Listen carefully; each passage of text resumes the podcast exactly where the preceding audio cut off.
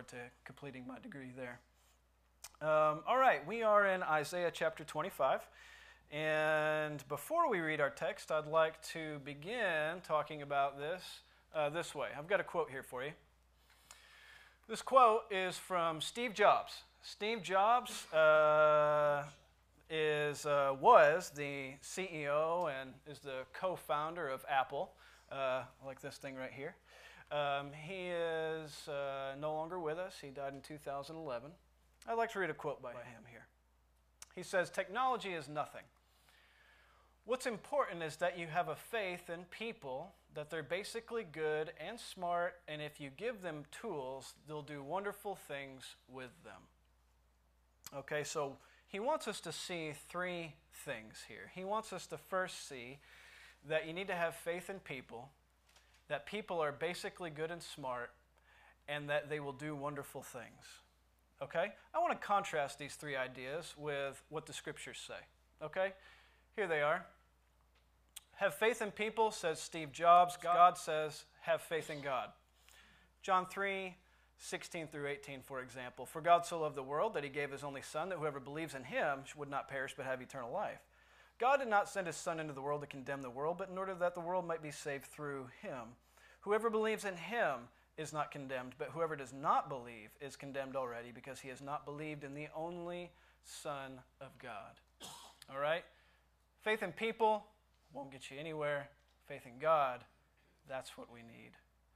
What about the idea that people are basically good and smart? Um, that's what Steve Jobs says. God says that they are altogether bad and foolish. For example, Psalm 14, verses 1 through 3. The fool says in his heart, There is no God. They are corrupt, they do abominable deeds. There is no one who does good. The Lord looks down from heaven to the children of man to see if there are any who understand and seek after God. They have all turned aside. Together they have become corrupt. There is no one who does good, not even one. So no one understands and no one does good. Therefore, they are altogether bad and foolish. What about they do wonderful things. As says Steve Jobs, God says they do terrible things. For example, Genesis chapter 11, verses 4 through 6. The people said, Come, let us build ourselves a city and a tower with its top in the heavens, and let us make a name for ourselves, lest we be dispersed over the face of the earth. And the Lord came down to see the tower which the children of man had built. And the Lord said, Behold, they are one people. They have all have one language. And this is, be- this is only beginning of what they'll do. Nothing that they purpose to do now will be impossible for them. So the technology of men and the tools that they have been given, did they do good and righteous things with it, or did they do corrupt things with it? Well, the tools and the technology, uh, they chose to elevate themselves rather than elevating God. So uh, rather than taking things and doing wonderful things, we tend to take things and do terrible things instead. So basically, everything Steve Jobs says, other than technology is nothing, is wrong. Technology is nothing. Have faith in God. They're altogether bad and foolish, and they do terrible things. Yes, that is right. So here are the two ideas that we need to contrast together. Have faith, this is option one have faith in the goodness and wisdom of people, they will accomplish wonderful things. That's what Steve Jobs says. Or have faith in the goodness and wisdom of God, he will accomplish wonderful things. Now that sounds much better, doesn't it? But is it true? Let's look at Isaiah chapter 25, verse 1. O Lord, you are my God. I will exalt you. I will praise your name, for you have done wonderful things, plans formed of old, faithful and sure. Now, let's stop on this verse just for a few moments. O Lord, you are my God. I will exalt you. Okay? Why? Because he has done wonderful things. Wonderful things says who? Who says the things that God does are wonderful? And how can we know that they are faithful and sure, the things that He has done? If Yahweh is our God, as it says literally here, then we will praise His name for all that He has done in the past, in the present, and in the future. If Yahweh, that is the one truly great existent one, the one by whom all things exist, and the one for whom all things exist, If he is purposing to do something, it pleases him. The one who brought all things into existence. He will do all that pleases him. And in that, we ought to be pleased. God will do all that pleases him. And in God doing that, we ought to be pleased. Let me give you two, verse, two verses here. Psalm 115, verse 3. Our God is in the heavens. He does all that he pleases. Anything he wants to do, he does it. Psalm 135, verse 6. Whatever the Lord pleases, he does, in heaven and on earth, in the seas and all deeps. Whatever God pleases to do, he will do. Because, after all, all things are his, and he can do as he pleases. So, to say that something is wonderful must be defined from God Himself. Just because you call something wonderful doesn't make it wonderful. Now, if God calls something wonderful, then indeed it is wonderful. I'm pretty sure I've called things wonderful in the past. That's not really a term that I use too often. That's wonderful. Uh, I don't really say that too much, but I'm sure I have called something wonderful in the past that in fact wasn't wonderful at all. Steve Jobs says that people will do wonderful things. Is that true or false? Left to their own, they will only do terrible things. So, who defines what is wonderful? It is left to God alone to define what is wonderful. And so we say this the wonderful things are the things of God. Whatever God purposes, whatever He determines, whatever He wants to do, whatever He says is wonderful, is in fact what is wonderful. We do not get to decide what is wonderful and what is not. That definition is left to God alone. So, what is wonderful to God? Isn't that the next logical question that we would ask? Is so, if God is the one that defines what is wonderful, what has God said is wonderful? And so we look to his word. Now, I want to make a mention here of this. He says, I will praise you for you have done wonderful things. And the wonderful things that God has done are plans formed of old. And the plans that God formed of old are faithful and sure. He is saying this the things that God planned to do are faithful and sure, and that is, all the things that God has planned to do will come to pass exactly as He has planned them. That's what makes them faithful and sure. They are sure, they are plans of God, and don't be deceived. What God has planned will come to pass. There has never been a thing that God planned to come to pass that did not come to pass.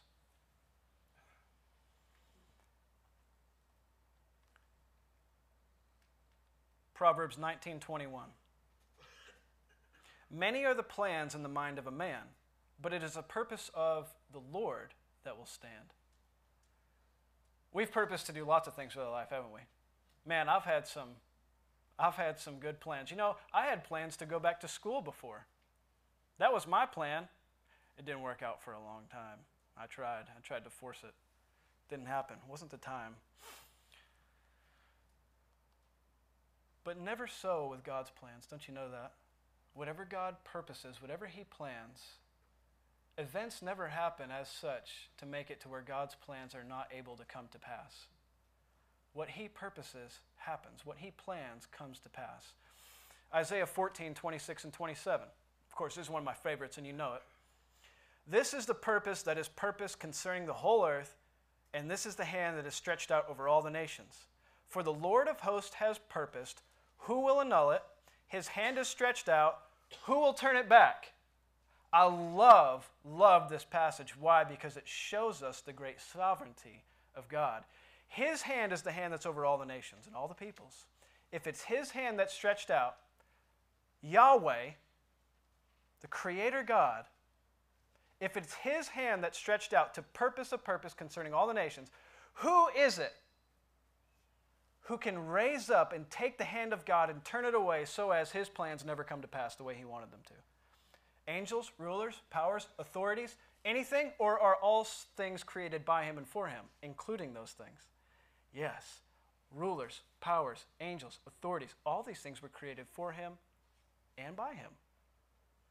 Can the creature then turn around to God and say, You can't do this? No, never. All the things that are purposed by God will come to pass. His hand is stretched out, He has made a purpose, and His purpose will come to pass. God is not just in the heavens waiting for things to happen and then responding to those things as He sees fit. Because that's not a plan and a purpose. Unless His plan is, I'm going to wait and I'm going to see what happens, and then when something happens, I'm going to respond to it. That's my plan. Now, that's not a plan, really, is it? God has a plan formed of old, faithful and sure, God knows exactly what He's going to do. And there is nothing that any creature can ever do to mess up the purposes and the plans that God has made. Now, that's reassuring. This is the sovereign nature of our God. And any less thinking of Him would make man sovereign and God in subjection to us. If we say, God wants to do this, but I just didn't have enough faith, that means that you are in sovereign control of what comes to pass rather than God. God is the only one who is truly and perfectly sovereign. Did you know that God has a plan for this world, that His hand is continually stretched out over the nations? He has a plan for this nation. God has a plan for this city. Did you know that God has a plan for this church and for your family? God has a plan for you. Our God is the one and only true God. He does all that He wants to do, His plans and His purposes. These are the things that are wonderful. The plans and the purposes of God, these are the things that are wonderful. And sometimes, and the reason I'm pressing this matter so much is not only because it's presented to us in the text, but because we think differently than this. That if something happens that we consider not wonderful, that makes it not wonderful. Are you with me? We are about to read something in the text that if we were to see this happen today, we would say, What a horrible disaster! Maybe this caught God off guard. What is he going to do in response to this? Oh, we better pray that God intervenes and does something, otherwise, there's going to be chaos in this world. Or is it possible that God is already in control and you don't need to try to make him in control? He already is in control, whether you want to make him be that or not. God is continually in control forever. Whether you want him to be or not, he is. There is no event that catches him off guard. Okay, and so we see two things given in our text that are wonderful. So Isaiah begins by saying, O Lord, you are my God, the one true God, and you are my God. Thank goodness. And I will exalt you, not man. I will praise your name, for you have done wonderful things, and the things that you have done are faithful and sure. That's a God worthy to be praised, isn't it? The things that he has done are faithful and sure? Yes. Verse 2. We're going to look at the things that Isaiah gives us he gives us insight into the wonderful thing that he has on his mind right now. You say, God does wonderful things, but certain things pop into your mind, right? Certain things that God has done in your life or certain things that God has done throughout history. These are the wonderful things. Well, God has done many wonderful things, but there's a particular thing that Isaiah draws our attention to here. Okay, so let's read the wonderful thing. Oh, yeah. I guess we need to fill in that blank, right? Or did you already put it up there? No. The reason God is able to make plans is because he is perfectly sovereign. That only makes sense, right? Now, if I say, this is what will be, I say, in, in 28 minutes and 26 seconds, my sermon will be over.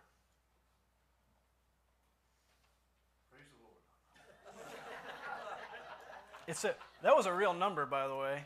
That uh, I, I, uh, I don't know if that will be the case or not or if I say, I will, let's just say anything. Are your plans the ones that are faithful and sure?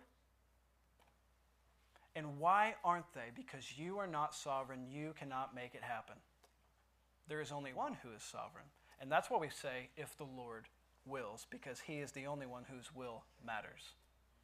If the Lord wills, I will do this or that. So the only reason God can make plans and they're faithful and sure is because he is sovereign. And there is no one who can turn his hand back. Thank God that he is our God, that everything he purposes to do will come to pass, and we know that he is good and right and just. And all the promises he has made to us will come to pass. There is no chance of them failing. I'm the only one who's excited about that, I guess. Thank you. Okay, so what are the what are the wonderful things that Isaiah draws our attention to? Let's look. Verses 2, let's look at verses 2 through 5. 4. Okay, so we know there's a continuation of thought. So you've done wonderful things. For, so he's about to tell us what they are. For you have made the city a heap, the fortified city a ruin. The foreigner's palace is a city no more. It will never be rebuilt. Therefore, strong peoples will glorify you. Cities of ruthless nations will fear you. You have been a stronghold to the poor, a stronghold to the needy in distress, a shelter from the storm and shade of the heat. For the breath of the ruthless is like a storm against a wall, like heat in a dry place. You subdue the noise of the foreigners as heat in the shade of a cloud, so the song of the ruthless is put down. Okay, so here's what God does. I'd like to uh, give you the summary here that you can fill in in your notes, and we'll talk about it. It is, number one, the first wonderful thing that God does. God brings about disaster and ruin so that people may come to him for shelter. That is the wonderful thing that he has done that Isaiah is praising him for and that we ought to praise him for. Now, we might think wonderful things of God, disaster and ruin. Wait, no, that's not a wonderful thing of God. It can't be. But according to God's word and according to Isaiah, it is the very thing that he wants us to praise God for. Praise God for his wonderful things. Praise God that you have made the city a heap. Praise God that you have uh, uh, taken the fortified city and made it a ruin. Thank God that the foreigner's palace is a city no more and it will never be rebuilt. Thank God that you brought ruin and devastation to that city. Why? Why would we call that wonderful? Well, he continues on to let us know why. First of all, it was God's purpose and his intention. And then verse 3, it says, Therefore, because you have brought disaster and ruin, therefore the peoples will glorify you. And the cities of those ruthless nations that you tore down their fortifications, they will praise you now. Because you brought ruin and disaster, they will now praise you. This is what makes it a wonderful thing of God it says for, and it continues on, you have been a stronghold to the poor, a stronghold for the needy in distress, a shelter in the storm and shade from the heat. So you see what God has done here. He took a foreign, ruthless, brutal, heartless nation, a people who did not fear him. He brought ruin and devastation on their city. And when they were ruined and devastated, they needed a place to run for shelter. No longer could the fortifications that they built protect them. They've been taken down. No longer can their palace give them shelter and security. God tore it down. So then, where will we run for shelter? Where will we run for protection? Everything we've built with our hands has been ruined. So, where else can we turn? And thank God that He brought about devastation to show them you can never bring about shelter in your own life with your own hands. You cannot be your place of shelter. The money in the bank doesn't matter. The house you have, it doesn't matter. These things are not what gives you your security and your shelter. It is God and God alone. Amen. He is the one who shelters us from the storm and from the heat and from the ruthless people he alone is our shelter. And so it says, You brought about ruin and devastation so that the people of foreign nations might fear you. Why? Because when everything was torn down, they had no place to go but to run to you. And isn't that common to what happens in our lives? Is that we tend to turn to the Lord when? When there's devastation. Thank God that He brings about devastation that we might seek him out as the only shelter that matters. Thank God that when everything is pulled out from under your feet, that you know the only place I can stand is on the solid ground of Christ.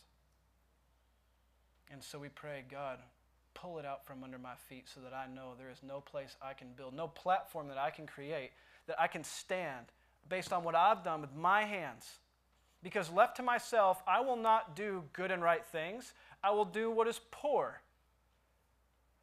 But thank goodness that you have built for me a foundation that is firm, a plan established from of old, a wonderful thing, and that is mercy and grace through Jesus Christ. That will never leave. That shelter is always there. Jesus Christ always lives to make intercession for the saints. Jesus Christ is there as our perpetual high priest.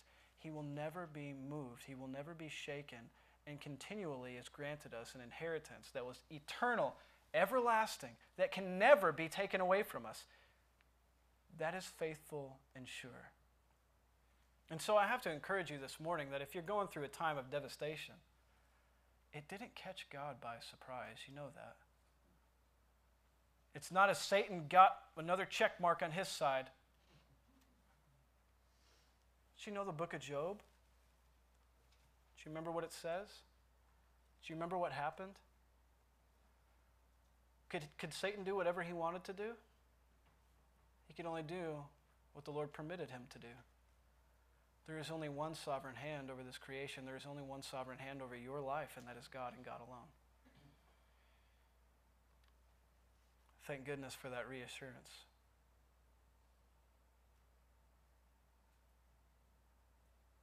What's the second thing he wants us to see? Look at verses uh, uh, verses six through eight. It says, "On this mountain the Lord of hosts will make." For all peoples, a feast of rich food, a feast of well aged wine, of, food rich and full of marrow, of, of aged wine well refined and he will swallow up on this mountain the covering that is cast over all the peoples, the veil that is spread over all nations. He will swallow up death forever. And the Lord will wipe away the tears from all faces and the reproach from all his people. He will take away from all the earth, for the Lord has spoken. And we know that when the Lord speaks and when he makes plans, they are faithful and sure, and that they are wonderful. The second thing that Isaiah wants us to see, the second wonderful thing is this that God brings about life and joy for those who come to him for shelter. Okay, so God brings about ruin and disaster so that we might need shelter. If you don't need God, then why would you ever go to him? But thank goodness that he brings about devastation in our life that we might come to see our spiritual condition that is in ruin and peril, and that we might go to him as our only shelter. And for those who do come to him, they are given life and joy eternally. Life and joy. It starts off by saying, on this mountain. And then again, verse 7, it says, on this mountain. We remember Isaiah 2 2. It shall come to pass in the latter days that the mountain of the house of the Lord shall be established as the highest of the mountains it shall be lifted up above the hills, and all the nations shall flow to it. Remember that mountain? This is the promise of the everlasting kingdom brought about through Jesus Christ. The mountain being spoke of here is the everlasting kingdom of God that we understand through the work of Jesus Christ. He is its king. The promise is made of the everlasting kingdom. And so there's a contrast here for what we saw before the city that was brought about to destruction, and now there's a city that is the biggest. All the nations flow to it. It is the one that is never moving. So there's the city of man, city of God situation that we talked about previously. And so there's the city of man that they establish, there's the city of God that he establishes, which is greater. Obviously, the city of God, and it's this city that he talks about. So now we come to see what God has planned in his city and on this mountain for all who run to him as shelter says there is a great feast for all the people. Look at that. It says, He will make a feast of rich food. So, what's about to be uh, explained here is the best of the best. What you would think of as a great feast, the best that your body could ever want. And here's how it describes that a feast of rich food and well aged wine. Rich food full of marrow and, a, and aged wine well refined. Um, you know that as wine sits for most, if it's a well refined wine, it gets better with age, right? We know that. And by the way, as soon as a grape is crushed, you know that it begins the fermentation prog- uh, prog- uh, process. Thank you. I kept wanting to say progress over and over. The fermentation process, and uh, the idea of grape juice is new, uh, brought about by a guy with the last name Welch. And so this wasn't grape juice here. I'm just letting you know it was fermented wine. It was, it, uh, but this is what, in their mind, was uh, the greatest feast that you can imagine with the richest food, with the richest, best wine you can imagine. And it says it twice, so that you're, it, it gives the picture of your body being completely satisfied. And of course, anything that we have in our body that brings about satisfaction is only meant to point towards the reality that we will be satisfied in our soul completely. The best thing that you could ever crave for your body, you will get. But more than that, what you crave in your soul will be abundantly supplied to you forever. Heaven is going to be better than what you think it is. You might have a high view of what heaven is like. You might have a high view of the glorified state when all things are made new, but it's going to be even better than what you think. We can't even fathom, first of all, eternity, and second, we can't fathom being completely satisfied in our soul. Can you imagine perfection? It's hard to, it's hard to imagine, isn't it? It'll be better than what we think. It's a feast. And this is God's wonderful plan that all who trust in Him will come to a great feast one day. But it says over and over, all people. I want to address that. It says in several places, all people, all nations, all faces. Who is it who's coming to the feast? All people, all faces, all nations? All people? All people will be at the feast? Because it says all people. And you know, you've always heard preachers say all means all. But all of what? Does all mean every individual human being? Or does it relate to, as we read in Isaiah 24, all nations and classes of people? You remember what it says? In Isaiah 24, if you look back there, it says, in the beginning, as it shall be with the people and the priest, slave, master, maid, mistress, buyer, seller, and that is to take the least to the greatest and to encompass everything in between. That is to say, all people of all skin color, from all places on the earth, and from every trade and class of people. All peoples, all peoples of all nations, of all faces, it is they who will be at the feast. So it is not for a particular skin color to be at the feast. If it was, it probably wouldn't be white, because none of these people were white. If white is even a thing anymore. So there is a feast for all people, and we should understand that not as every individual but instead referencing all nations and classes of people will be represented at the feast. And we look again at verses 7 and 8. It says, There's a veil over the nations. He's swallowing up on this mountain the covering that's over all the peoples, the veil that is spread over all the nations, and he will swallow up death forever. What is it that is swallowed up? What is the veil spread out over the nations? Well, the veil is swallowed up just like death is swallowed up. So the veil that is stretched out over the nations is a veil of death. And it covers and it encompasses all nations of all people. Death is stretched out over the nations. And so we see now why we need to run to God for shelter, why we need help, why we need life. Because if we didn't have life, all we would have is death. I would rather have life than death, and there is only one life giver. God. And there's only one way to get it through Jesus Christ. Revelation 7, verses 15 through 17. It says, Revelation 7, verses 15 through 17. Therefore, they are before the throne of God. They will serve him day and night in his temple. He who sits on the throne will shelter them with his presence. They will hunger no more, neither will they thirst anymore. Yet, remember, we're at a big feast. We don't need these things anymore. The sun shall not strike them, nor any scorching heat. This is exactly what is referenced. I want you to see the parallel here. The scorching heat, the shelter, the shade, the feasting, it's all represented here in, in Revelation chapter 7. They will hunger no more, they will th- thirst no more, the sun will not strike, uh, strike them, the scorching heat. The Lamb in the midst of the throne will be their shepherd. He will guide them to springs of living water, and he will wipe away every tear from their eyes. When is that going to happen? It says, if you missed it in verse 8, he will wipe away all tears from their faces. Okay, we, we read that. He's going to wipe away all tears. He will be their shelter. There will be no need for any more food and wine. Okay, so this is again, this is this is a picture of that great feast. But who will be at the feast? Revelation 7:14. That's just the verse previous, by the way. I just left that out. Who is it who's at this feast? They who have washed their robes and made them white in the blood of the Lamb. These are the people who are at the feast. Those who have their garments washed white in the blood of the Lamb those who are washed by Christ. And how are you washed by Christ? Only by faith in Christ. He is our righteousness. So if you have faith in Christ, you will be at this great feast. Now, I want to make it again very clear. All people, every individual born, all people will not be at this feast.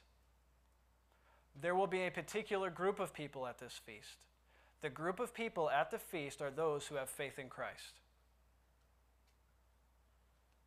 even those who had faith in God looking ahead to his promises.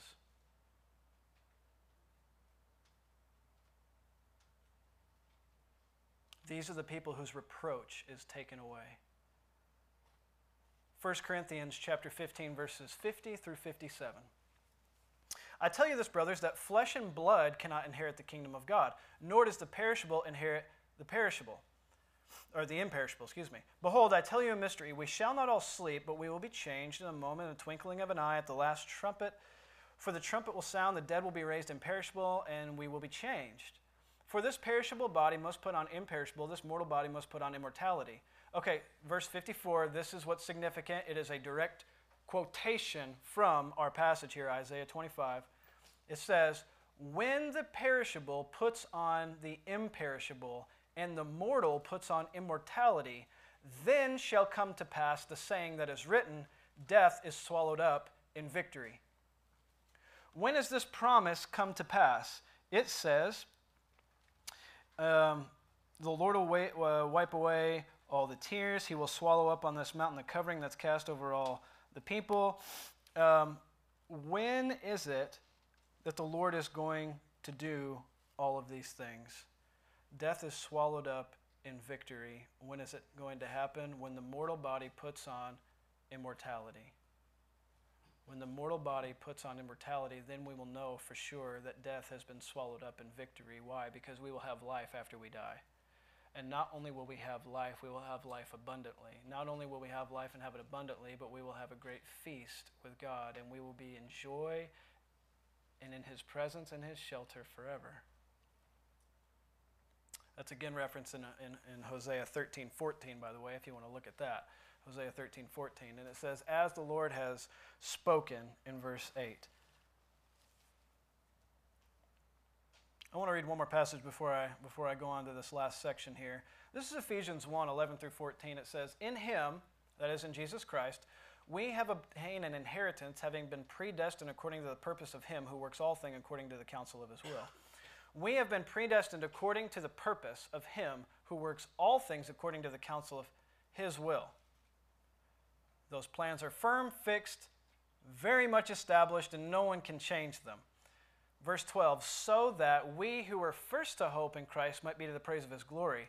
In Him you also, when you heard the word of truth, the gospel of your salvation, and believed, you were sealed with the promised Holy Spirit, who is the guarantee of our inheritance until we require, acquire possession of it to the praise of his glory. He is the guarantee of our inheritance until we acquire possession of it. That is, We have the right and hope and promise of an inheritance, but we have not received it yet. You understand? This life is not the best that there is, but there is a better life coming. When you go through failures, situations, devastations, distress, and you weep, one day all the tears will be wiped from your face. One day your soul will be more satisfied than you can ever imagine. You will feast abundantly, and you will be protected eternally. Verses 9 through 12. It says, And it will be said on that day, Behold, this is our God. We have waited for him, that he might save us. This is the Lord. We have waited for him. Let us be glad and rejoice in his salvation. For the hand of the Lord will rest on this mountain, and Moab will be trampled down in his place, as straw is trampled down as in a dunghill. He will spread out his hands in the midst of it as a swimmer spreads out his hands to swim, but the Lord will lay low his pompous pride together with the skill of his hands. In the high fortifications of his walls he will bring down, he will lay low, and he will cast to the ground and to the dust. Um, when I was a kid, well, let's say I was in my real, very, very early teens, maybe 10, 12, 13 years old, I did a lot of waiting because I, I, uh, I did some extracurricular activities. Most of what I did was uh, band. I did, a, and it was after school for me. And my dad was always the one to come pick me up. Um, and it would normally be around, you know, 8, 9 o'clock at night when I would need to be picked up. Well, I remember there was an afternoon when I needed to be picked up. It was around 5, 6. And uh, I remember sitting on this brick wall waiting by the road.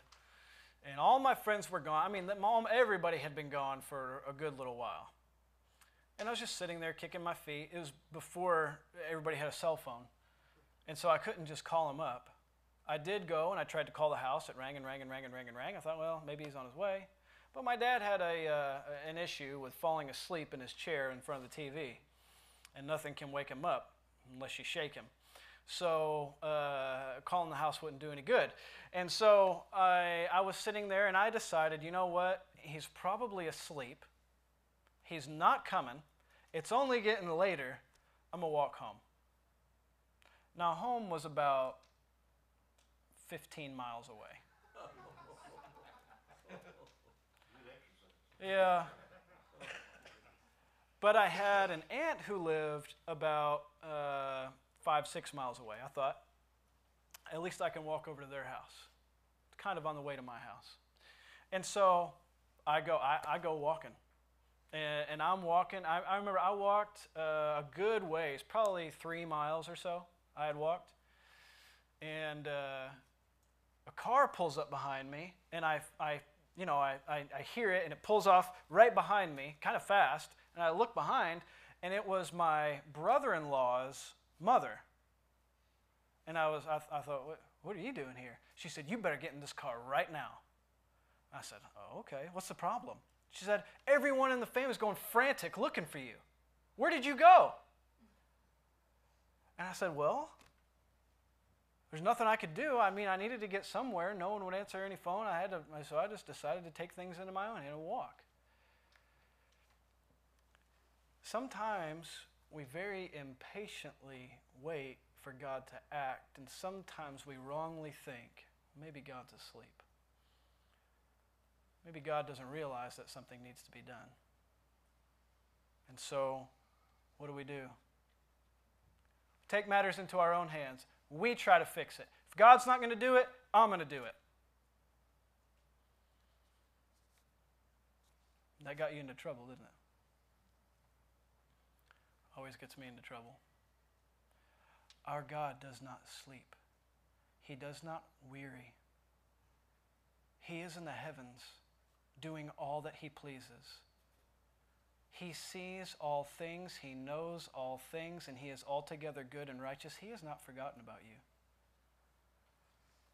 It will be said on that day, We have waited for Him that He might save us. This is the Lord. We have waited for him. Let us be glad and rejoice in his salvation. What we need to remember today is that we are among those who still wait. We wait.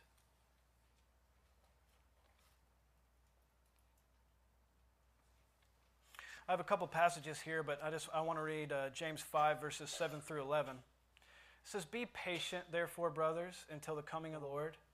Do you see how the farmer waits for the precious fruit of the earth, being patient about it until he receives the early and the late rains? You also be patient. Establish your heart, for the coming of the Lord is at hand. You know, people, generations have lived and died, but yet the coming of the Lord was still at hand. You know that. Do not grumble against one another, brothers, so that you may not be judged. Behold, the judge is standing at the door. As an example of suffering and patience, brothers, let's take the prophets who spoke in the name of the Lord. Behold, we consider those blessed who remain steadfast. You've heard of the steadfastness of Job and the purpose of the Lord. How the Lord is compassionate and merciful. Wait, he could have referenced a lot of people, but he talked about Job. You have heard of the patience of Job and the purpose of the Lord. Now, if we were to take the beginning of Job, whoa, what a horrible story. But don't you see the purpose of the Lord in it? Do you see what he was doing? Don't you see what God was doing in his life? God was actively involved, even though there was utter ruin and devastation in the life of Job. What was God's purpose? Satan, have you uh, seen my faithful servant Job? Don't you know God had a purpose for everything that was happening in Job's life?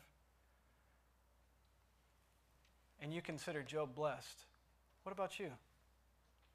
Do you see ruin and devastation and trials in your life and you say, God, why are you torturing me so? Have you forgotten about me? Maybe you're sleeping. Maybe I need to take things into my own hand. Don't you see the purpose of the Lord? Look at Job. Don't you know God is doing something? He's not asleep. God is very much awake it says in that second half of it Behold, this is our God. We've waited for him that he might save us. This is the Lord. We've waited for him. So let us be glad and rejoice in his salvation. That's us today. We, we rejoice in that and we wait. For the hand of the Lord will rest on this mountain that is in the kingdom of God, and Moab will be trampled down in his place as straw is trampled down on a dunghill, all those people who gather together and create their own kingdom will be destroyed. He takes Moab as an example of that. All, all the things that you create with your hands, all the cities and the technologies and the nations that rise up, remember that those are as nothing in his hand. Those things will be done away with. But all those who are on the mountain of God as part of his feast will remain forever in eternal life and joy with him. I'm going to end in one, uh, one passage here, and I, and I want to say this is, should be the last place on your notes here is that there is no other way of salvation but to come to this feast of God. There is no other way of salvation but to come to the feast of God. I'm going to read out of Matthew 22, and again, this is where I'm going to end today. Matthew 22. I'm going to read verses 1 through 3, and then I'm also going to read the very end, which is verse 14. So Jesus speaks a parable to the people to teach them. And listen to the parable that Jesus gives. And again, Jesus spoke to them in parables, saying, The kingdom of heaven may be compared to a king who gave a wedding feast for his son. He sent servants to call those who were invited to the feast, but they would not come. And so he sent out someone else to go gather those for the feast. And verse 14 ends by saying, Many are called, but few are chosen. It is the few who will feast. Although a feast is prepared, not everyone will eat at the feast. Two things I want you to walk away with today. If you are a believer, you have been a believer for some time, you need to find reassurance in the God who is sovereign today. You need to know that in the midst of your life and in your troubles, don't you know that the hand of the Lord is still stretched out? And there is still no one who can turn it back? And He is still a God who has purposes and plans? Be patient, therefore, for the Lord.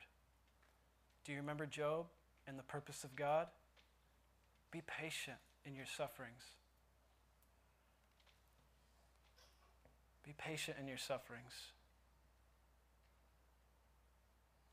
What an easy thing to say and a hard thing to realize. Suffering is hard. But we're called to be patient in our sufferings and to remember the steadfastness of those people who have come before us. And praise God for what He's doing. Don't you know that God is only doing wonderful things? Now, it might not look like it to your eye, but don't you know that He is only doing wonderful things because He is wonderful? Please be encouraged by that today.